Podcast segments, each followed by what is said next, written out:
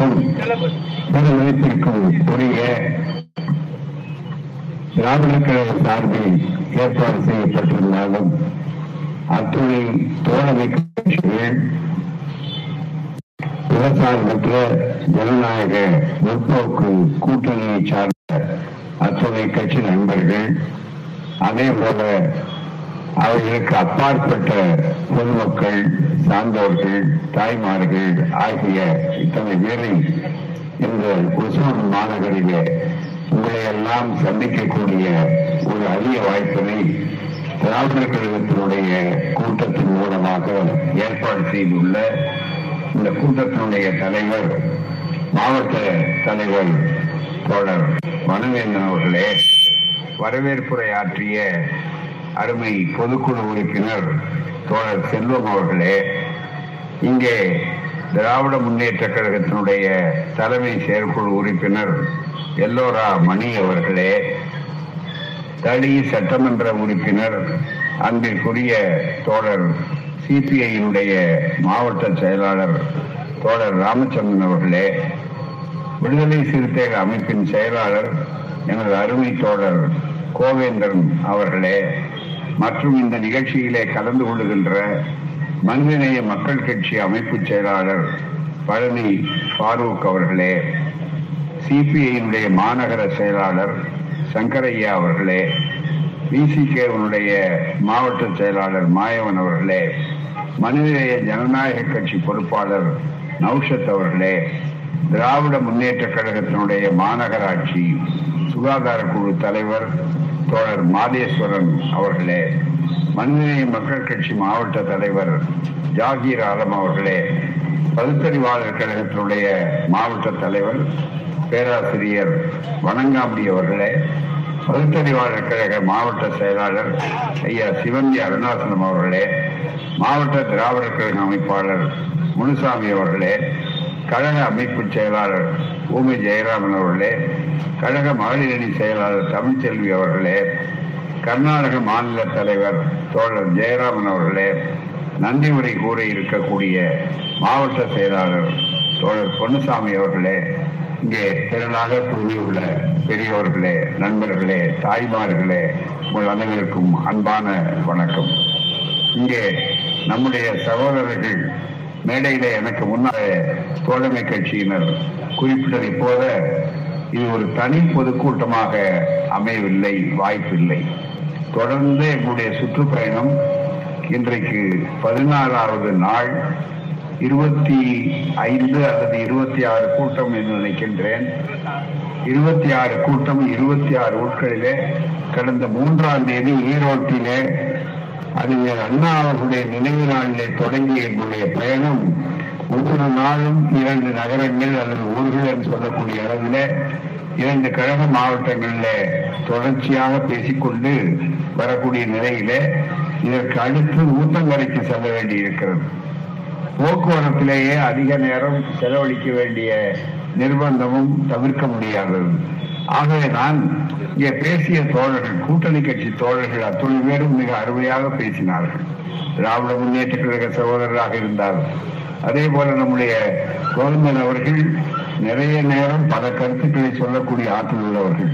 அதே போலத்தான் மனிதநேய அமைப்பாளர்கள் எல்லா கட்சி தோழர்களும் எல்லாவற்றுக்கும் முத்தாய்ப்பு மாதிரி நம்முடைய தனி சட்டமன்ற உறுப்பினர் தோழர் ராமச்சந்திரன் அவர்கள் மிக அருமையாக இந்த சுருக்கமான நேரத்தில் தெளிவாக எடுத்திருக்கிறார்கள்.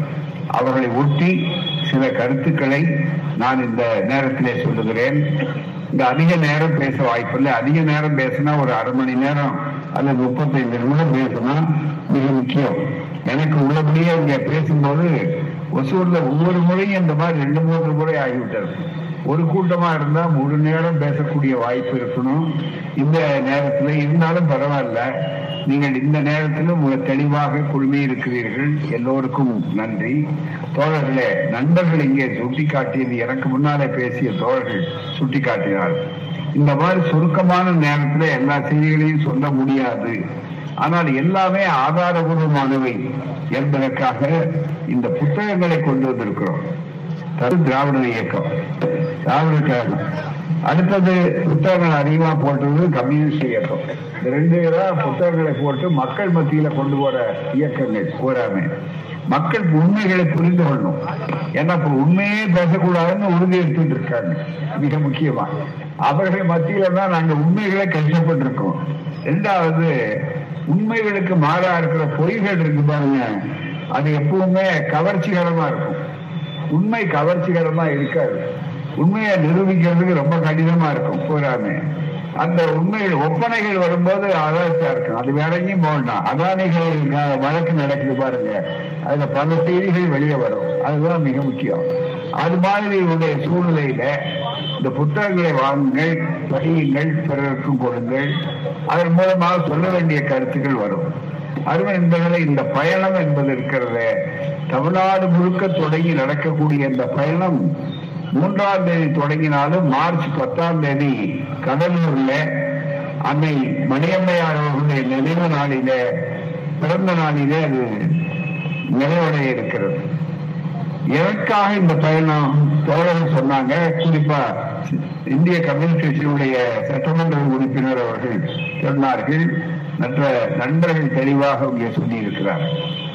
சமூக நீதி என்பதற்கே இந்தியாவுக்கே வழிகாட்டக்கூடியது சமூக நீதி தான் மிக முக்கியமானது. மிக தெளிவான அளவிற்கு இருக்கக்கூடிய அந்த சமூக நீதியினுடைய அடிப்படை அதை என்ன என்று கேட்டார்கள். நம்முடைய முதல்வர் அவர்கள் மிக தெளிவாக ஒரே ஒரு வார்த்தையில ரெண்டு வார்த்தையில தெளிவா எடுத்து சொன்னாரு. சமூக நீதினா எல்லாருக்கும் எல்லாம். அனைவருக்கும் அனைத்தும். இவ்வளவுதான் தீர்ந்து போச்சு. அனைவருக்கும் அனைத்தும் என்று சொல்லக்கூடிய அளவில் இருந்தா அதனுடைய வாய்ப்பு யாருக்கு சங்கடம் இல்லை. இந்த அனைவருக்கும் அனைத்தும் சொல்லும்போது நூத்துக்கு மூன்று பேரா இருக்கக்கூடியவர்கள் நூத்துக்கு நூறு அனுபவித்துக் கொண்டிருந்தார்கள். அங்கதான் சிக்கலை. நூத்துக்கு நூறு அனுபவித்தவர்களுக்கு விட்டு கொடுக்க அதுவும் ஒரு நாள் இரு நாள் இல்லை. பல்லாயிரக்கணக்கான ஆண்டுகளை அனுபவித்தார்கள். அனுபவித்தது மட்டுமல்ல அந்த அனுபவித்ததுதான் தங்களுடைய உரிமை என்பதை நிலைநாட்டி இருக்கிறார்கள். அதுதான் இந்த மனு தர்மம். இந்த மனு தர்மம் தான் இன்றைக்கு என்ன துடிப்பு இன்னைக்கு என்ன போராட்டம் இத்தனை பேர் நாங்க இத்தனை கட்சிகள் சேர்ந்து நடத்துவதில் என்ன போராட்டம் என்றால் புரட்சியாளர் அம்பேத்கர் அவர்கள் மிக கஷ்டப்பட்டு பல்வேறு நெருக்கடிகளை சந்தித்து உருவாக்கிய அரசியல் சட்டம். அதுல பார்ப்பனர் ஆதிக்க இருந்தது ஜாதி மற்றது பல வாய்ப்புகள் செய்தார். அவர் அவ்வளவு சங்கடத்தையும் தாண்டி தான் முகப்புறையில அழகாக எல்லாவற்றையும் வைக்க வேண்டும் என்று சொல்லி எல்லாம் செய்தார். அந்த அரசியல் சட்டத்தை தூக்கி எறிந்து விட்டு இந்த மனு தர்மத்தை அரசியல் சட்டமாக்க வேண்டும் என்று சொல்வார். மீண்டும் ஆயிரத்தி தொள்ளாயிரத்தி இருபத்தி நாலில் தவறி போய் மக்கள் ஏமாந்தால் அல்லது அவர்களுக்கே உரிய வித்தைகளை வெற்றிகரமாக நடத்தினார் ஒண்ணு ஏமாறுന്ന மக்கள் இல்லைன்னா அவர்கள் சில வித்தைகள் வச்சிருக்காங்க. தேர்தல் கமிஷனா? எல்லாம் அவங்க வசதி தான் நீதிமன்றம் ஒண்ணுதான் இப்ப அவங்க வசதிக்கு போக முடியல. உச்ச நீதிமன்றம் கொஞ்சம் அதுதான். அதுல கூட பெரும்பாலான நீதிபதிகள் அவர்களால் நியமிக்கப்பட்ட அதுவும் ஆர் எஸ் எஸ் கார்டு ஹோல்டர்களா அல்லது காதிகளா மனப்பான்மை உள்ளவர்களா என்று பார்க்கக்கூடிய அளவுதான் இருந்து நிரப்பப்பட்டிருக்கிறது. அப்படிப்பட்ட சூழ்நிலையில இந்த மனு தர்மத்தை கொண்டு வரணும்னு நினைக்கிறாங்க. ஏன்? சமூக நீதி அனைவருக்கும் அனைத்தும் பிடிக்காதவங்களுக்கு. நாம என்ன சொல்றோம்? இருக்கிறது சமைச்சது கம்மியா இருந்தாலும் குறைச்சலா இருக்கு. அப்ப என்ன பண்ணுவீங்க? வீட்டுக்கே விருந்தாளி வர்றாங்க. விருந்தாளி வரும்போது திடீர்னு எதிர்பார்க்காம வந்துட்டா நாம என்ன பண்ணுவோம்? கொஞ்சம் தள்ளிட்டு வந்த விருந்தாளிக்கு கொடுப்போம். அதே மாதிரி ஒரு பெரிய பந்தியில சாப்பாடு ஏற்பாடு பண்ணி நிறைய கூட்டம் இருக்குதுன்னா யாரை பிரிப்போம் பசியில இருக்கக்கூடிய பசியப்பக்காரர்களை முதல்ல உட்கார வைங்க. குடியேற்பக்காரர்கள் ஏற்கனவே சாப்பிட்டுருக்கான் பாருங்க அவனை தள்ளி வைங்க. என்று சொல்வதுதான் அவர்கள் வேலையா இருக்கும். அப்படிப்பட்ட ஒரு சூழ்நிலையில இதுதான் சமூக நீதி. சமூக அநீதி ஏற்கனவே நடந்தது. அந்த சமூக அநீதியிலிருந்து மக்களை காப்பாற்றுவதற்கு இடஒதுக்கீடு என்பதுதான் சமூக நீதி. இன்னைக்கு அந்த சமூக நீதியை எப்படி அழிக்கிறார்கள்? ஏன் இந்த பயணம்? எதற்காக மக்கள் மத்தியில இதை விளக்கி சொல்ல வேண்டும் என்று சொன்னார் நண்பர்களே அழகாக இங்கே சட்டமன்ற உறுப்பினர்கள் மற்ற தோழர்கள் சொன்னார்கள். நான் ஒன்னே ஒன்று சொல்றேன். காலங்காலமா இது ஆயிரத்தி தொள்ளாயிரத்தி இருபத்தி எட்டுல இந்தியாவுல வேற பகுதியில இந்த இடஒதுக்கீடு தெரியாத நேரத்துல வகுப்பு வாரி உரிமை என்பது என்ன என்று புரியாத நேரத்துல ஆயிரத்தி தொள்ளாயிரத்தி இருபத்தி எட்டுல நீதி கட்சி என்ற திராவிடன் இயக்கம். அதுதான் திராவிட மாடல் ஆட்சிக்கு துவக்கம். அந்த திராவிட மாடல் ஆட்சியுடைய சட்டம் தனியா கொண்டு வந்தாங்க. அதுதான் கம்யூனல் ஜீவோ அதையெல்லாம் செல்லாதுன்னு எப்ப போட்டாங்க? சுதந்திரம் வந்து. சுதந்திரம் வந்ததா சொல்லப்படக்கூடிய சூழ்நிலையில அதுக்கு முன்னால எல்லாருக்கும் வாய்ப்பு. யாரு? எல்லாருக்கும். பார்ப்பனர்கள் உங்களுக்கு அதிசயமா இருக்கும். பார்ப்பனர்களுக்கு அவங்க சதவீதம் மூணு. அவங்களுக்கு ஒதுக்கப்பட்ட இடம் இருக்கு பாருங்க கம்யூனல் ஜியோவில் வகுப்பு வாரி உரிமையில. இது பல பேருக்கு தெரியாது. அது நீதி கட்சி எவ்வளவு நீதியோடு நடந்ததுன்னு சொன்னா அவங்க காலங்காலமா முன்னால இருக்காங்கிறதுனால பதினாறு சதவீதம் கொடுத்தாங்க. அவன் மொத்தமே மூணு சதவீதம். அஞ்சு மடங்கு அதிகமா கொடுத்தாங்க. ஆனா அதுவே ஒப்புக்கொள்ளக்கூடிய வாய்ப்பு இல்லைன்னு கருதி நடுவில் என்ன பண்ணாங்க? உச்ச நீதிமன்றத்துக்கு போய் அதை ரத்து பண்ணாங்க. அப்பதான் பெரியார் கழிச்சு பண்ணார். அதுதான் தோழர்கள் சொன்னாங்க. அரசியல் சட்டம் முதல் முறையா திருத்தப்பட்டது. வரிசையா அவங்களுக்கு வரலாறு இருக்கு. இப்போ இங்க நம்முடைய சட்டப்பேரவை உறுப்பினர் சொன்னார்.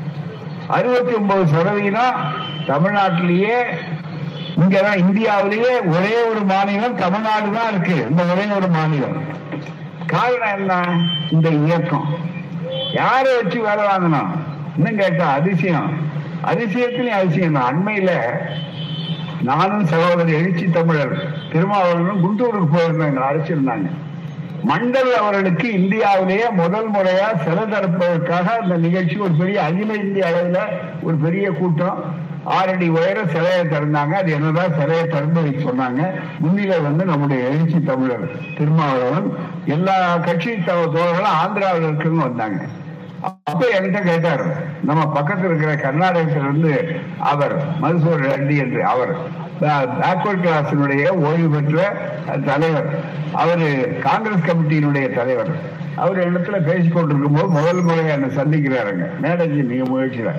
என்னங்க தமிழ்நாட்டுல அறுபத்தி ஒன்பது வச்சிருக்கீங்க அதுவும் ஒன்பதாவது அட்டவணை பாதுகாப்புல இருக்கீங்க. இது எப்படி பெரிய அதிசயமாச்ச. இது எப்படி உங்களால செய்ய முடிஞ்சது? அப்படின்னு அவர் ரொம்ப ஆச்சரியத்தோட ஒரு வழக்கறிஞர் அவர் கேட்டார். ஊரா அதிசயம் அது மட்டும் இல்லைங்க. அதோட இன்னொரு அதிசயம் நான் சொல்றேன்னு சிரிச்சுக்கிட்டே சொன்னேன். என்னன்னா இதை செஞ்சது மூணு பேர். செய்ய வச்சோம் நாங்க. அந்த மூணு பேர். மூணு பேர் யாருன்னு சொன்னா மூணு பார்ப்பனர்கள் வச்சு இந்த வேலை வாங்கணும். அதுதான் மிக முக்கியம். மூணு பேர். அந்த மூணு பார்ப்பனர்கள் யாருன்னா முதல்ல ஜெயலலிதா அம்மையார்.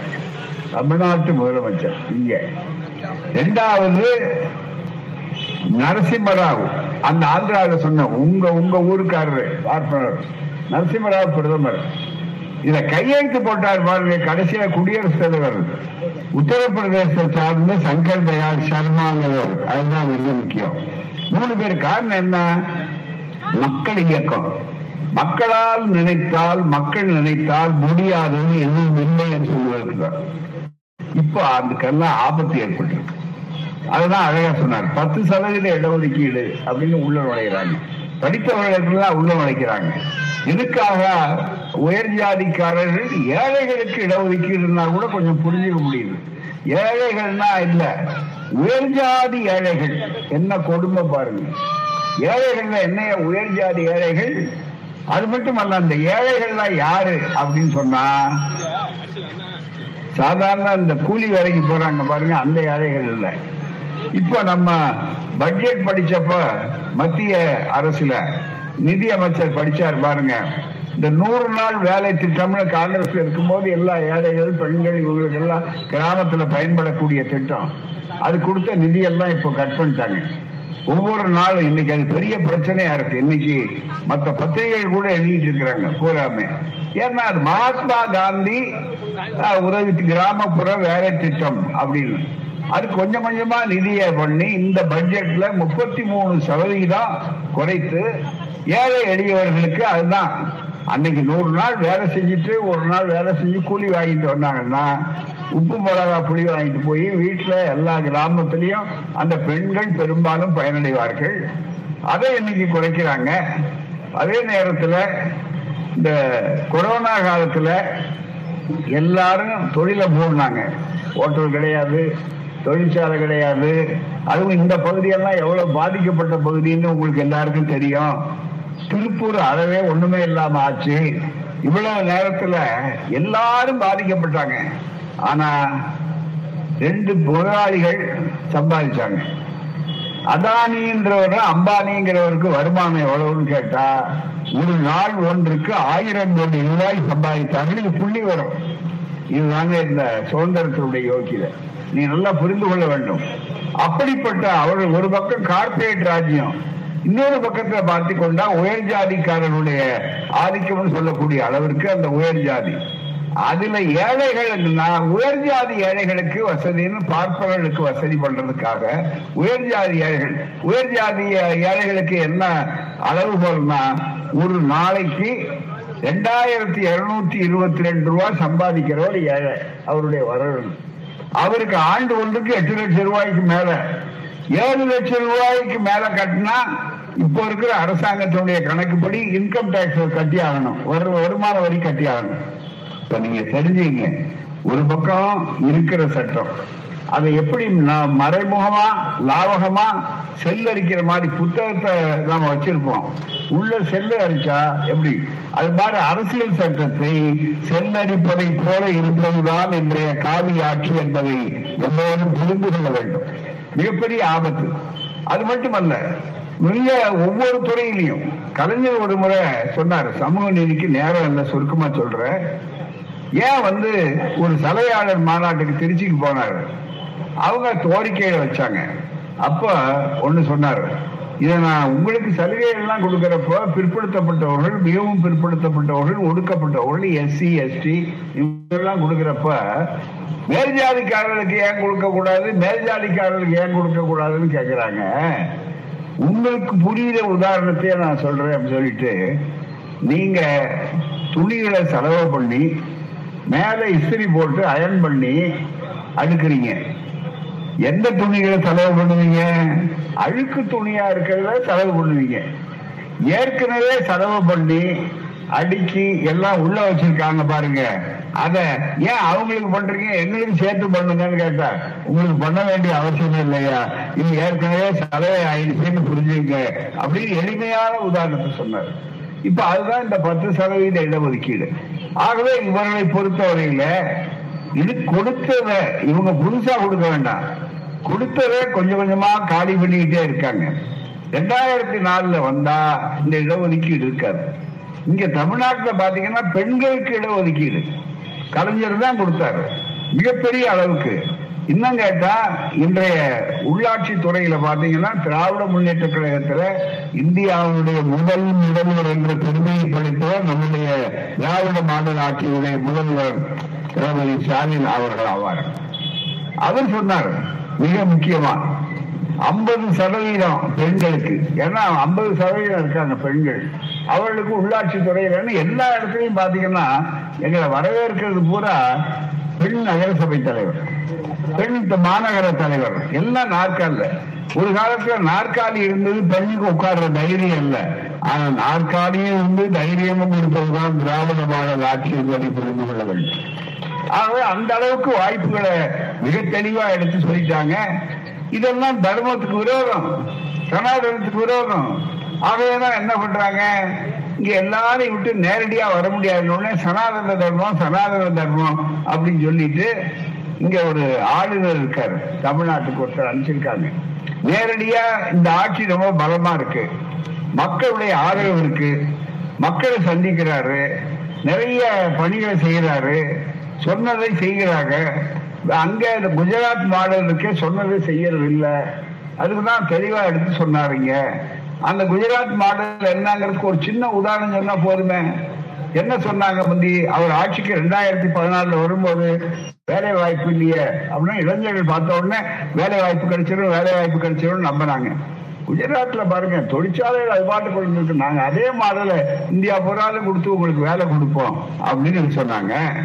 என்ன நடந்தது? ஒரு ஆண்டுக்கு ரெண்டு கோடி பேருக்கு வேலை கொடுப்பேன். யார் சொன்னது? மோடி சொன்னார். அதோட பதினஞ்சு லட்சம் ரூபாய் பொத்து பொத்துன்னு வந்து விழும். உங்க வீட்டு கதவுக்கு. பேங்க்கு இருக்கா? பேங்க்கு உங்களுக்கு பேங்க்ல அக்கவுண்ட் இருக்கா? வங்கி கணக்கு இருக்கா?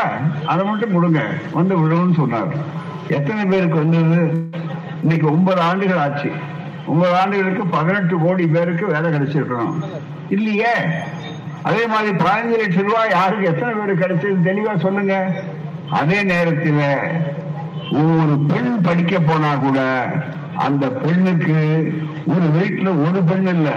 நாலு பெண் படிச்சாலும் கல்லூரிக்கு போனா மாதம் ஆயிரம் ரூபாய் அந்த ஒரு பெண்ணுக்கு வீட்டுக்கு வந்து சேரும் முதல்ல சொன்னீங்கல்ல லட்சுமி கதவை தட்டுவா லட்சுமி கதவை தட்டுவான்னு.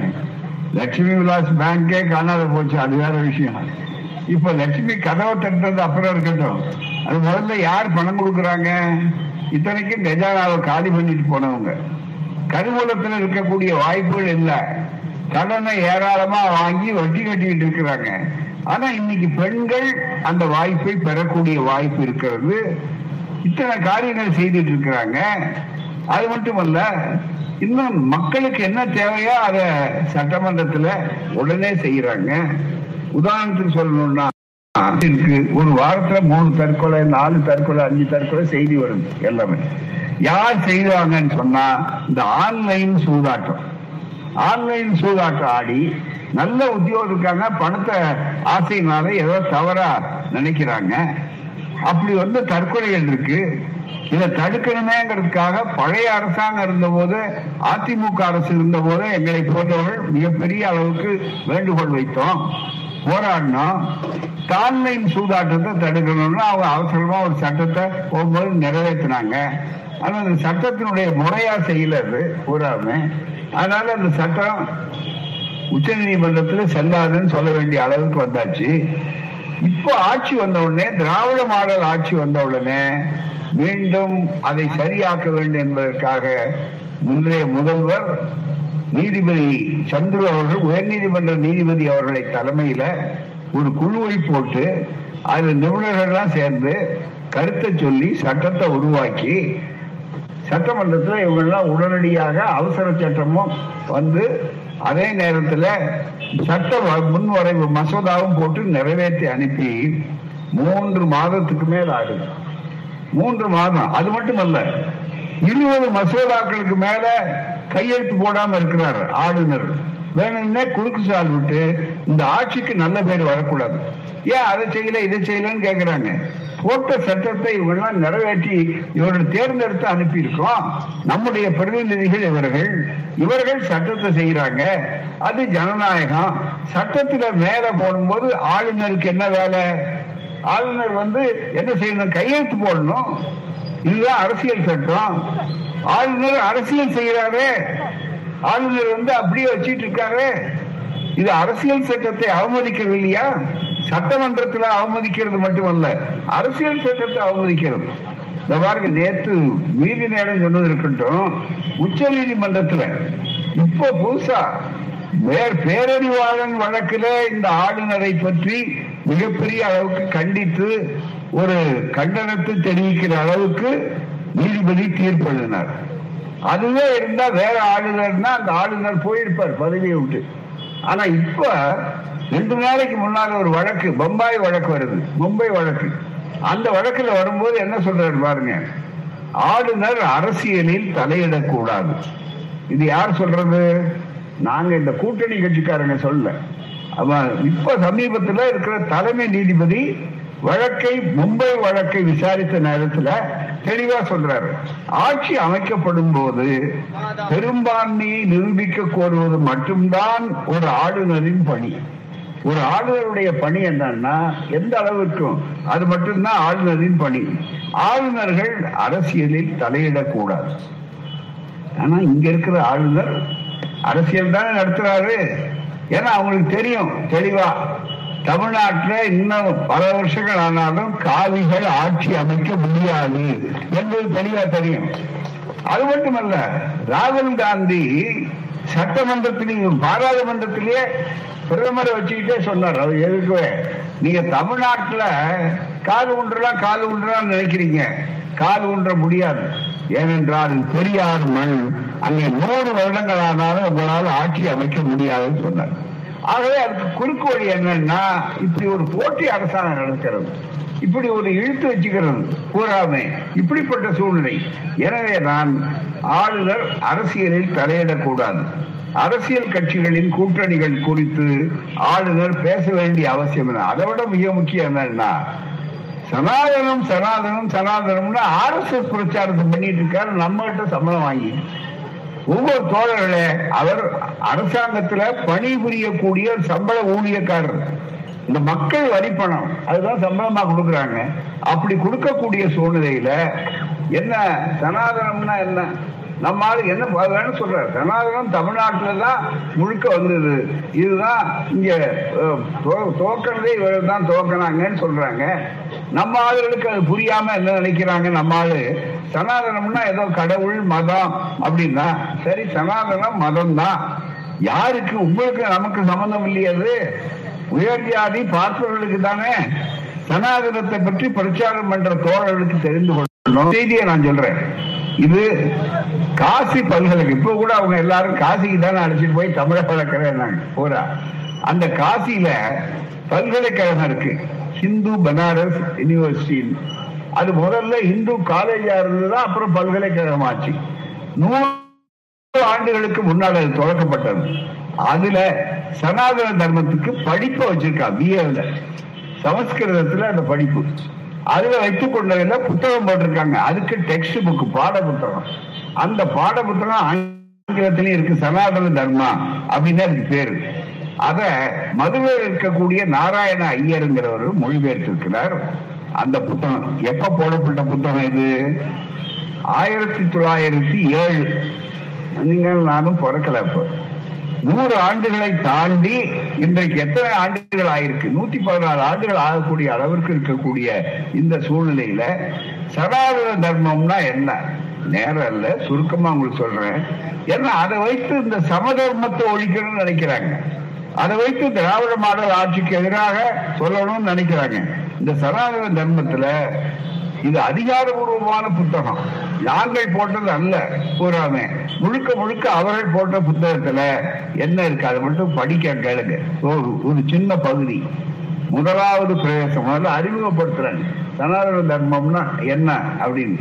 சனாதன தர்மம் என்றால் நித்தியமான மதம் அல்லது புராதான விதி என்று பொருள்படும்.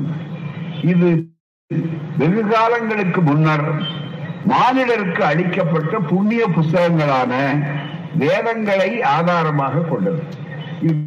ஆதாரமே வேதங்கள் தான். அதாவது ஆரிய மதம் என்றுதான் அந்த காலத்துல வேத மதம்னு மதத்துக்கு பேர் இந்து மதம்னு பேர் கிடையாது. பின்னால வந்த வெள்ளைக்காரன் கொடுத்தாருன்னா சங்கராச்சாரியார ஒப்புக்கொண்டிருக்காரு ஆகவே அது வேத மதம் முதல்ல. அந்த வேதங்களை ஆதாரமாக கொண்டது. இந்த மதம் மதத்திற்கு ஆரிய மதம் என்ற பெயரும் இடப்பட்டிருக்கிறது. இவ்வளவு தெளிவா நாம சொல்லல. பெயரும் இடப்பட்டிருக்கிறது. அடுத்தது ஏனெனில் ஏன் ஆரிய மதம் பெயர்? அவர்களே விளக்கம் சொல்றார். ஏனெனில் ஆரிய மகாஜாதியாருள் முதல் வகுப்பா இருக்கு. அதுதான் கவனிக்கணும். தலையில பிறந்தவங்களுக்கு. தலையில பிறந்தவன் பிராமண பிரம்மாவுக்கு தோல்ல பிறந்தவர் சத்திரியரு தொடையில பிறந்தவர் வைசியரு காலில் பிறந்தவர் சூத்திரரு அதுக்கும் கீழே பஞ்சமர் அதுக்கும் கீழே எல்லா ஜாதி பெண்களும். எல்லா வர்ணத்து பெண்கள் இதுதான் கிரேடட் இன்இக்வாலிட்டி அம்பேத்கர் அழகா சொன்னார் படிக்கட்டு ஜாதி முறை வர்ண முறைன்னு சொல்லி. இதுல முதலாவது அப்படின்னு முதலாம் வகுப்பாருக்கு இம்மதம் கொடுக்கப்பட்டது. அப்படின்னா நமக்கு சம்பந்தம் இல்லை. முழுக்க முழுக்க இது ஆரிய மதம். அப்படிப்பட்ட அந்த ஆரிய அதனால அதனாலதான் ஆரிய வர்ணாசிரம தர்மம். சனாதன தர்மங்கிறது ஆரிய அதுதான் முழுக்க முழுக்க. ஆரிய என்னும் பதத்திற்கு மேன்மை பொருந்திய என்று அர்த்தம். இவ்வுலகில் பூர்வ காலங்களில் வசித்து சென்ற வசித்து சென்ற ஜாதியார்களை காட்டிலும் ஒழுக்கம் ரூபம் இவற்றுக்கு சிறந்த ஒரு மகா ஜாதியாருக்கு இந்த ஆரிய என்று பெயரிடப்பட்டது. இவ்வாரிய மகா ஜாதியினரின் முதல் குடும்பங்கள். இந்த இடத்தை நல்ல கவனிங்க. முதல் குடும்பங்கள் இப்பொழுது இந்தியாவென்று கூறப்படுகிற இந்த நாட்டில். அதுக்கு முன்னால இந்தியான்னு பேர் கிடையாது. அவரே சொல்றார் தனியில இப்பொழுது இந்தியா என்று கூறப்படுகிற இந்த நாட்டில் வடபாகத்தில் குடியேறினார்கள். ஏன்னா அவர்கள் வந்தேரிகள் இந்த நாட்டுக்குரியவர் அல்ல வடபாகத்தில் அதுவும் வடவேகத்தில் வடபாகத்தில் குடியேறினார்கள். அவ்விதம் அவர்கள் முதலில் குடியேறின நாட்டிற்கு ஆரிய வர்த்தம் என்று பெயர். இவ்வளவு தெளிவா இருக்கு. இதை பற்றியெல்லாம் கவலைப்படாம இது அவருடைய ஆதாரம். இன்னைக்கு அந்த சனாதனம் என்பதை சொல்லிக்கொண்டு எவ்வளவு பெரிய திட்டத்தை பாடுபடுத்தி இருக்காங்க. நம்பிக்கை நம்பிக்கை நம்பிக்கைன்னு பெறால. வேலை வாய்ப்பு நீங்க கொடுக்கல. ரெண்டு கோடி சொன்னீங்க வேலை திராவிட மாடல் தமிழ்நாட்டை பொறுத்தவரை இந்தியாவுக்கு இப்போதென்ற நண்பர்களே நூறு ஆண்டுகளுக்கு முன்னால் கொடுத்தது. நீதி கட்சியினுடைய தலைவர்களிலே மிக முக்கியமானவர் சரியே ராமசாமி முதலியார் ஆற்காடு ராமசாமி முதலியார் பக்கத்தில் எல்லாம்.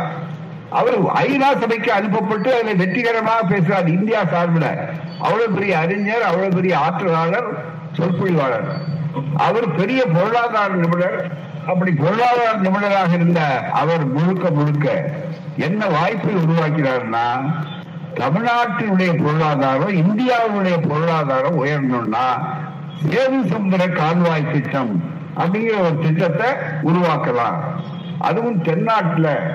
நீங்க இலங்கையுடைய பகுதியை பார்த்தீங்களேனா இலங்கையை சுற்றி கொண்டுதான் கப்பல்கள் போய்கொண்டிருக்கின்றன எல்லா கப்பல்களும் இலங்கையை சுற்றி போய்கொண்டிருக்கின்றன பூராமே. அது அவ்வளவு தூரம் சுத்திட்டு வெளிநாட்டுல பயணங்கள் பண்ண வேண்டிய அவசியம் இல்லை. கப்பல்கள் சரக்கு கப்பலா இருந்தாலும் ஆள் பொருளா இருந்தாலும். அதுக்கு பதிலா நம்ம பகுதியில இந்தியா பக்கத்துல வாக்சால சந்தி. உள்ள ஆழப்படுத்தினா கடலை ஆழப்படுத்தினா அந்த திட்டத்தை போட்டா எல்லா கப்பல்களும் இந்த பகுதிக்கு வரும். நம்முடைய இளைஞர்களுக்கு வேலை வாய்ப்பு கிடைக்கும். தமிழ்நாட்டுடைய வறுமை ஒழியும். இந்தியாவும் செழிப்பாக இருக்கும். தென்கிழக்கு ஆசியாவே வளரும். இந்திய நாட்டினுடைய பாதுகாப்பும் அமெரிக்கா ஏழாவது தரம் வந்தது என்று சொல்வது இருக்காது. இவ்வளவு இருக்கக்கூடிய அளவில் வரும் என்று சொல்லி அந்த திட்டத்தை நூறு ஆண்டுகளுக்கு முன்னாலே சொன்னார். திராவிட மாடல் ஆட்சியினுடைய திட்டம் இது.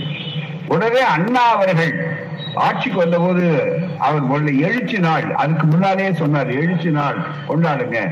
இத வற்புறுத்தினார். காங்கிரஸ் அரசாங்கம் ஆட்சிக்கு வருவதற்கு முன்னாலே சொன்னார். அதுக்கடுத்து ஆட்சிக்கு வரக்கூடிய வாய்ப்பை பெற்ற உடனே நம்முடைய கலைஞர் அவர்கள் அனைத்து யூபிஏ என்று சொல்லக்கூடிய ஐக்கிய முற்போக்கு கூட்டணியில நீங்கள் வாக்களித்தீர்கள். தமிழ்நாட்டு மக்கள் பத்து அமைச்சர்கள் இருக்கக்கூடிய வாய்ப்பு ஏற்பட்டது. அன்றைக்கு மிகப்பெரிய அளவில் நம்முடைய அமைச்சர் இருந்த போது மன்மோகன் சிங். இன்னொரு பக்கத்திலே சோனியா காந்தி அம்மையார் பிரதமராக விரும்பவில்லை. மன்மோகன் சிங் பிரதமர் என்ற உடனே உங்க வாய்ப்புகளை கொடுக்க வேண்டிய நேரத்தில் அது நம்ம தான் திராவிட முன்னேற்ற கழகம் இணைஞ்சுதான் பல காரணங்கள் செய்யக்கூடிய வாய்ப்பு ஏற்பட்டது. உடனே கலைஞரிடம் கேட்டார். கலைஞர் சொன்னாரு எங்களுக்கு ரொம்ப முக்கியம் கப்பல் துறை அமைச்சர் எங்களுக்கு வேண்டும். ஏன்னு கேட்டா சேல் கால்வாய் திட்டத்தை செயல்படுத்தணும். அதன் மூலமாக எங்களுடைய வேலையற்ற இளைஞர்களுக்கு வேலை கிடைக்கும். தமிழ்நாட்டுடைய பொருளாதாரம் இந்தியாவுடைய பொருளாதாரம் வளரும். ஆகவே அந்த திட்டம் வேண்டும் என்று சொன்னார் உடனே ரெண்டாயிரம் கோடிக்கு மேல ஆகுமே என்று கேட்டார்கள். சேது சமுதிர நிதி கார்பரேஷன் என்ற ஒன்றை உருவாக்கி பொறியாளரான டி ஆர் பாலு அவர்களுக்கு அந்த பொறுப்பை கொடுத்து கப்பல் அமைச்சராக்கி அவர் அவ்வளவு வேகமாக எல்லாவற்றையும் செய்தார். மிக வேகமாக. இது மிகப்பெரிய சாதனை அகரமே உங்களுக்கு தெரியும். அவர் வாஜ்பாய் காலத்தில் இது தொடங்கப்பட்டிருந்தாலும் இவர் அந்த சாலைத்துறைக்கு வந்தவுடனே தான் தமிழ்நாட்டில் ஒரு பெரிய மாறுதல் இந்தியாவிலேயே பெரிய மாறுதல் வேகமாக விரைந்து செய்யக்கூடியது. கப்பல் துறையும் அவர் சேர்த்து பார்த்தார். கப்பல் துறை எல்லாம் முடிஞ்சு போச்சுங்க வேகமா நடக்குது. ரெண்டாயிரத்தி எட்டுல முடிய போகுது. இருபத்தி மூன்று கிலோமீட்டர் நல்ல கவனிங்க. இருபத்தி மூணு கிலோமீட்டர் தான் பாக்கி. செலவு ரெண்டாயிரம் கோடி. முடிய போகக்கூடிய அளவிற்கு வர வந்த உடனே ஜெயலலிதா அம்மையார் சுப்பிரமணிய சாமி சோ ராமசாமி மூன்று பார்ப்பவர்கள் திட்டமிட்டாங்க. இது முடிஞ்சதுன்னா ரெண்டாயிரத்தி ஒன்பதுல தேர்தல் இருக்க திமுகவுக்குள்ள வாய்ப்பு வந்துடும் திமுகவுக்கு பெருமை வந்துருமே காங்கிரசுக்கு பெருமை வந்துருமே இவர்கள் அல்லவா வெற்றி பெறுவார்கள்? ஆகவே அதுக்கு என்ன தடுக்கிறதுக்கு என்ன செய்யணும்? அப்படின்னு யோசனை உடனே ஜெயலலிதா அம்மையார் ஒரு வழக்கு போட்டாங்க உச்ச நீதிமன்றத்தில் அதே மாதிரி சுப்பிரமணிய சாமி இன்னொரு வழக்கு. இவரெல்லாம் சேர்ந்து வழக்கு போட்டு சேது சமுத்திர கால்வாய் திட்ட வேலை நடக்கக்கூடாது. அதை தடுக்கணும். ஏன் நடக்கக்கூடாது? எதனால அந்த தடுப்பு வேணும் அப்படின்னு கேட்டா அதுக்கு பதில் என்ன தெரியுங்களா? இந்த பா- சேது சமுத்திரத்தை ஆழப்படுத்தி கொண்டே வருகிற போது பாறைகள் தென்பட்டன கீழே பகுதியை முட்டுது அந்த பாறையை தட்டி தான் வழிய வழித்தடத்தை உருவாக்குறாங்க. அந்த பாறைகள் சுண்ணாம்பு பாறைகள். அந்த பாறைகள் பவள பாறைகள். எனவே அதை தட்டி பண்ணே ஒண்ணு சொன்னேன். இது ராமன் கட்டின பாலம் ராமாயண காலத்துல. ராமன் கட்டினா ராமன் எங்கேயா பாலம் கட்டுறதுன்னா பாலம் கட்டுறது எப்ப எவ்வளவு காலத்துக்கு முன்னால என்ன ஆதாரம்னா இந்த ராமாயணத்துக்கு பதினேழரை லட்சம் கோடி. பதினேழு லட்சத்துக்கு முன்னால வந்து என்ன? மனுஷனே இப்ப கிடையாது பூராமே. அதுல ராமர் பாலம் கட்டினாங்க அப்படின்னு சொல்லி ராமர் பாலத்தை இடிக்க கூடாது. அதனால இது புனிதமானது அப்படின்னு சொல்லி இவ்வளவு பெரிய வேலை வாய்ப்பு கொடுக்கக்கூடிய ஒரு பொருளாதார திட்டத்தை வெறும் நம்பிக்கை அடிப்படையில மூட நம்பிக்கை அடிப்படையில நிறுத்தினாங்க பூராமே. அவருக்கு எதுக்கு ராமன் பயன்பட்டான்? பக்திக்கு பயன்பட்டு போட்டோம் அது ஒரு பக்கம். அது எப்படியோ போட்டோம் ஆனா நம்முடைய வளர்ச்சியை தடுப்பதற்கு இந்த மூட நம்பிக்கையை பயன்படுத்தினார்கள். அன்னைக்கு முதல் இருக்கொண்டு இது அதனால நேர உச்ச நீதிமன்றத்துக்கு போனாங்க. உச்ச நீதிமன்றத்தில் இருந்த நீதிபதி என்ன பண்ணாரு? ஸ்டே கிராண்ட் அவர்தான் உடனே தடுப்பு உடனே தடை ஆணை போடப்பட்டது. ரெண்டாயிரத்தி எட்டுல போட்ட தடை ஆணை இருக்கு பாருங்க. இன்னைக்கு வரல பதினாறு வருஷம் உட்கார்ந்து இந்த வேலை வாய்ப்பு வந்திருந்தா நம்ம பிள்ளைகள் போய் வெளிநாட்டுக்கு போக வேண்டாம். இப்போ வெளிநாட்டுக்காரங்க இங்க வந்துட்டு பிரச்சனைகளா இருக்கு. அதுதான் மிக முக்கியம். நம்ம ஆட்கள் போனவர்களுக்கு வசதி இல்லை. இதுக்காக நம்முடைய திராவிட மாடல் வச்சு புலம்பெயர்ந்தவர்களுக்காகவே வாய்ப்புகள் தனித்துறையே உருவாக்கி வச்சிருக்கார் நம்முடைய முதல்வர். அது ஒரு பக்கம் இருக்கட்டும். ஆனா இந்த மிகப்பெரிய அளவிற்கு இந்த சேது சமுதிர கால்வாய் திட்டத்தை தடுத்தாங்க பூரா எதை காட்டி? ராமரை காட்டி. உடனே நண்பர்களே இங்க மூன்று புத்தகங்கள். மிக தெளிவாக நீங்கள் படிக்க வேண்டிய ஆதாரத்தோட புள்ளிவரத்தோட சேது சமுதிர திட்டத்தினுடைய விளக்கம் என்னன்னு டி ஆர் பாலு. அவர் விளக்கி இருக்காரு அதே மாதிரி அப்ப உடனே நாங்க கலைஞர் நாங்க எல்லாரும் சேர்ந்து இதே மாதிரி கூட்டணி தோழர்கள் சென்னையில கூட்டம் போட்டோம். சென்னையில கூட்டம் போட்ட போது அங்க கலைஞர் பேசினார். என்னையா ராமர் பாலம் கட்டினா ராமர் பாலம் கட்டினான்னு சொல்லி ராமர் என்ன இன்ஜினியர் ஐயா? எந்த இன்ஜினியரிங் காலேஜ்ல படிச்சாருன்னு கேட்டார் தப்பு இல்லை கிண்டலுக்காக கேட்கல அவர் நீங்களும் நானும் பாலம் கட்ட முடியாத? இன்ஜினியர் தானே பாலம் கட்ட முடியும். அதனால போய் எந்த இன்ஜினியரிங் காலேஜ் கட்டார். உடனே வடநாட்டுல சாமியார்கள் இந்த சாமியார்களுக்கு வடநாட்டுல பஞ்சமே இல்லை. எல்லாம் ஜெயிலுக்கு போயிட்டு இருக்கா வரிசையா ஒவ்வொருத்தரா பூரா சசராம் பாபுன்னு ஒருத்தர் ஆயுள் தண்டனையோட போயிட்டு இருக்காரு பூரா. என்னையா குற்றம் பண்ணேன்? நான் குற்றம் பண்ணல நான் கிருஷ்ணகிரியில பண்ணேன்ட்டார் அவர். அவர் வந்தாலும் தவிர வேற ஒண்ணுமே இல்லை. மிக முக்கியமா அப்பேற்பட்ட ஒரு அது ஒரு சாமியார் அப்படின்னா வேகமா வந்து கருணாநிதி என்பவர் தமிழ்நாட்டுல ராமனை ரொம்ப சங்கடப்படுத்திட்டார். புனித ராமனை பற்றி ரொம்ப கொச்சப்படுத்திட்டார். அவர் தலையை சீவனம் பதினஞ்சு பதினஞ்சு லட்சம் ரூபா அப்படின்னு வேகமா சொன்னார் எல்லாரும் நம்ம தோழர்கள் ஆத்திரப்படுறாங்க தமிழ்நாட்டுல. கலைஞர் ரொம்ப அமைதியா சொன்னார். ஏன்னா பெரியார் குருகுலத்துல படிச்சவங்க பாருங்க. நீங்க ஒண்ணும் பதட்டப்படாதீங்க நான் பதில் சொல்லிக்கிறேன். நீங்க யாரும் வன்முறை ஆத்திரப்படாதீங்க என்ன சொன்னார். அவருக்கு பதில் சொன்னார் அழகா. ஏயா என் தலைய சீரியா நான் ரொம்ப நாள் ஆச்சு. என் தலைய நீ பத்து வருஷமா முடியாது இப்போ சென்ற டிசம்பர் இருபத்தி ரெண்டு ரெண்டு மாதத்துக்கு முன்னாடி அந்த இருபத்தி ரெண்டுல இந்த பாராளுமன்றம் நடக்குது. நாடாளுமன்றத்துல மோடி உட்கார்ந்து இருக்காரு ஒரு பிஜேபி காரர் எந்திரிச்சு கேள்வி கேட்கிறாரு புனித ராம் சேது சேது புனித ராம் சேது. இதை பற்றியெல்லாம் ஆதாரங்கள் ராமர் இதெல்லாம் இருந்தத அதை புனிதமாக அறிவிக்க வேண்டாமா? அதுக்கு என்ன ஆதாரம்? ஏன் அறிவிக்கல? அப்படின்னு ஒரு கேள்வி கேட்கிறாரு உடனே அதுக்கு ஜித்தேந்திர சிங்கின் மூத்த அமைச்சர் மோடிக்கு பக்கத்துல அமைந்திருக்கக்கூடியவர் எழுந்து பதில் சொல்றார். இத்தனை காலமும் நாங்கள் தேடி தேடி ஆதாரங்களை தேடி பார்த்தோம்.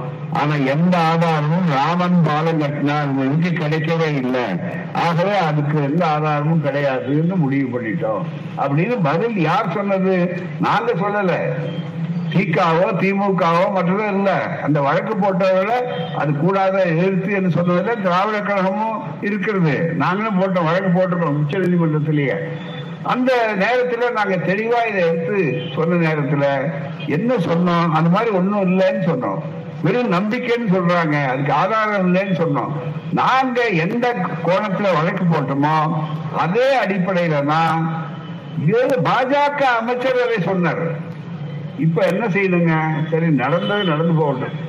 இப்ப அதான் இல்லைன்னு சொல்லியாச்சு. அப்ப இருபத்தி மூணு கிலோமீட்டர் நிறைவேற்றணுமா இல்லையா? நிறைவேற்றினா என்ன லாபம்? பல லட்சக்கணக்கான இளைஞர்கள் தமிழ்நாட்டு பொருளாதாரம் வளம் பெறும். ஆகவேதான் இந்த பயணம் என்பது இருக்கிறது. அது உடனே இந்த செய்தி வந்த உடனே பாருங்க. டிசம்பர் இருபத்தி ரெண்டு பாராளுமன்றத்தில் அறிவிக்கிறாங்க. ராமர் பாலங்களுக்கு ஆதரங்கள் அப்படியான உடனே சேது சமுதிர கால்வாய் திட்டத்தை உடனே துவக்குங்கள். இருபத்தி நாலு திராவிடர்கள் சொல்றோம். நாங்க உடனே அடுத்தபடியா முதல் வாரத்துல நம்முடைய முதல்வர் இங்க சட்டமன்ற உறுப்பினர் அவர் சொன்ன மாதிரி உடனே பேசுறாரு. வருகின்ற சட்டமன்ற தொடரில் சேது சமுத்திர கால்வாய் திட்டத்தை நிறைவேற்ற வேண்டிய தீர்மானத்தை கொண்டு வருவோம் அப்படின்னாங்க. ஜனவரி பன்னிரெண்டாம் தேதி சேது சமுதாய கால்வாய் திட்டத்தை நிறைவேற்றவும் சொன்னேன் அது நிறைவேற்றினால் நண்பர்களே வேலை வாய்ப்பு கிடைக்கும் மற்ற மற்ற சூழ்நிலைகள் இருக்கும் பாதுகாப்பு கிடைக்கும் இத்தனை இருக்கு. எனவே தான் இந்த பயணம் என்பது இருக்கிறது திராவிட மாடல் ஆட்சி சமூக நீதியை காப்பாற்றுவதற்கும் மாநில உரிமைகளுக்காக போராடியும் இந்தியாவுக்கே தலைமை தாங்கக்கூடிய வழிகாட்டியா இருக்கக்கூடிய சூழ்நிலைக்கும் செய்கின்ற இந்த பணியில குறுக்கு சால் விடுகிறார் இதை அடிக்க வேண்டும் நினைக்கிறார்கள். நேரடியாக மக்கள் ஆதரவு பெற்ற ஆட்சி செய்ய முடியாது. குறுக்கு வழிகளிலே ஏதாவது செய்ய முடியுமா என்று நினைக்கிறார்கள். அவர்கள் எண்ணம் ஒருபோதும் நிறைவேறாது. அதை தெளிவாக நீங்கள் புரிந்து கொள்ள வேண்டும். அதே நேரத்தில் கல்வி பெருக்கம் மிகப்பெரிய அளவு. இன்னைக்கு கூட பாருங்க இது இன்றைக்கு வந்திருக்கிற தினமணி பத்திரிகை அதிக எம்பிபிஎஸ் இடங்கள் தேசிய அளவில் தமிழகம் முதலிடம். இதுதான் மிக முக்கியம். எல்லாத்துலயும் அதுதான் அவங்களை உறுத்துது. திராவிட மாடல்னா எல்லாத்துலயும் படிக்கிறவங்க இருக்காங்க மருத்துவத்தில் இருக்காங்க. படிப்படின்னு சொன்னது சொன்னதுக்கு பதிலாக என்னாச்சு? எல்லாரும் பள்ளிக்கூடம் போங்கன்னு சொன்னாங்க. பள்ளிக்கூடம் போகாத சில பிள்ளைகள் இருந்தா வீடு தேடி கல்வி அவங்களுக்கு. அதே மாதிரி வயசானவங்களுக்கு ஆஸ்பத்திரிக்கு போக முடியல. உடனே விழு தேடி மருத்துவம். நேர போறாங்க இப்படி எல்லாம் திராவிட மாடல் இருக்கக்கூடிய இதை தடுக்கலாம். இதனுடைய வளர்ச்சியை போக்கலாம் நினைப்பதற்கு இடம் இருக்கக்கூடாது. இந்த சூழ்ச்சியை புரிந்து கொள்ளுங்கள் என்பதற்காகவும் செயல்படுகிற கால்வாய் திட்டம் நடைமுறைக்கு வர வேண்டும் செயலாக்க வேண்டும். எங்களுக்காக அல்ல உங்கள் பிள்ளைகளுக்காக. எந்த கட்சிக்காரரா இருந்தாலும் பிஜேபி காரர் பிள்ளைக்கு வேலை கிடைக்காதா? ஆர் எஸ் எஸ் காரர் பிள்ளைக்கு வேலை கிடைக்காதா? எல்லாருக்கும் தான் என்பதை எடுத்து சொல்லி அதை விளக்குவதற்குத்தான் இந்த இந்த பொதுக்கூட்டம் இந்த அளவுக்கு ஆதரவு கொடுத்த உங்களுக்கு நன்றி. மறுமுறை வந்து பல்வேறு செய்திகளை விளக்கமாக சொல்வேன் என்று கூறி ஏற்பாடு செய்த தோழர்களுக்கு பாராட்டு சிறப்பாக ஒத்துழைத்த அனைத்து தோழமை கட்சி நண்பர்களுக்கும் என்னுடைய மகிழ்ச்சியை வாழ்த்துக்களை தெரிவித்து விடைபெறுகிறேன். வணக்கம் நன்றி. வாழ்க பெரியார். வளர்க பகுத்தறிவு. வாழ்க தமிழ்நாடு. நன்றி வணக்கம்.